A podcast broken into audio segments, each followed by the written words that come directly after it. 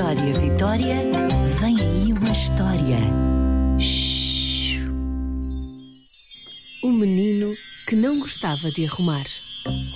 Sabes quando te apetece brincar com todos os teus brinquedos? Aqueles dias em que estás a conduzir um carro por cima da tua cama, de repente, um salto incrível para o tapete, ele cai de pé e a multidão aplaude. Ah! Depois és um dinossauro à luta com o peluche.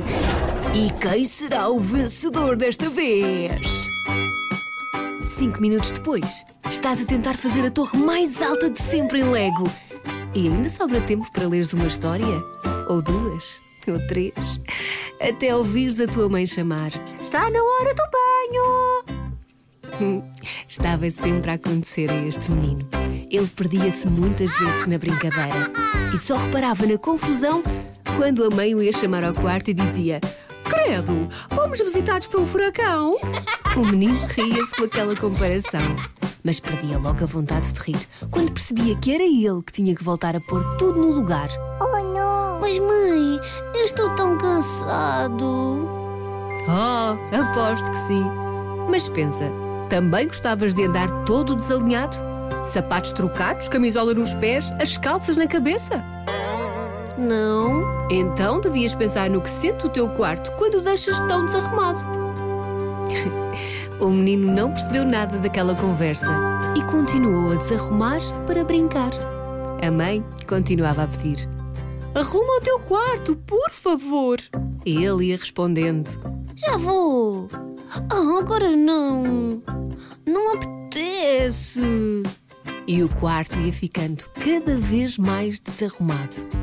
Havia legos espalhados pelo chão, carros nas gavetas das meias, livros perdidos debaixo da cama. Credo, que grande confusão! E o quarto começou a ficar de mau humor. Sim, o quarto. O menino tentava abrir uma gaveta, não conseguia. O tapete estava sempre a prender-lhe os pés e tropeçava em todo o lado. Era o quarto a fazer birras porque ele não o arrumava. De certeza. Hum. Até andava a esconder-lhe os brinquedos de propósito. Hum? Ele já não encontrava nada.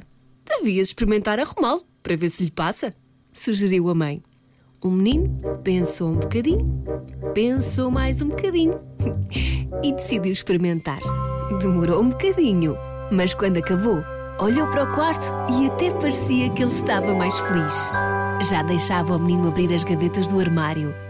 O tapete já não lhe tentava pregar rasteiras e os brinquedos escondidos já tinham aparecido todos. Foi assim que o menino percebeu porque é que devia arrumar sempre os brinquedos depois da brincadeira. Um quarto arrumado é um quarto feliz. E uma cabeça arrumada também. Mas isso daria outra história. Vitória, Vitória, acabou-se a história.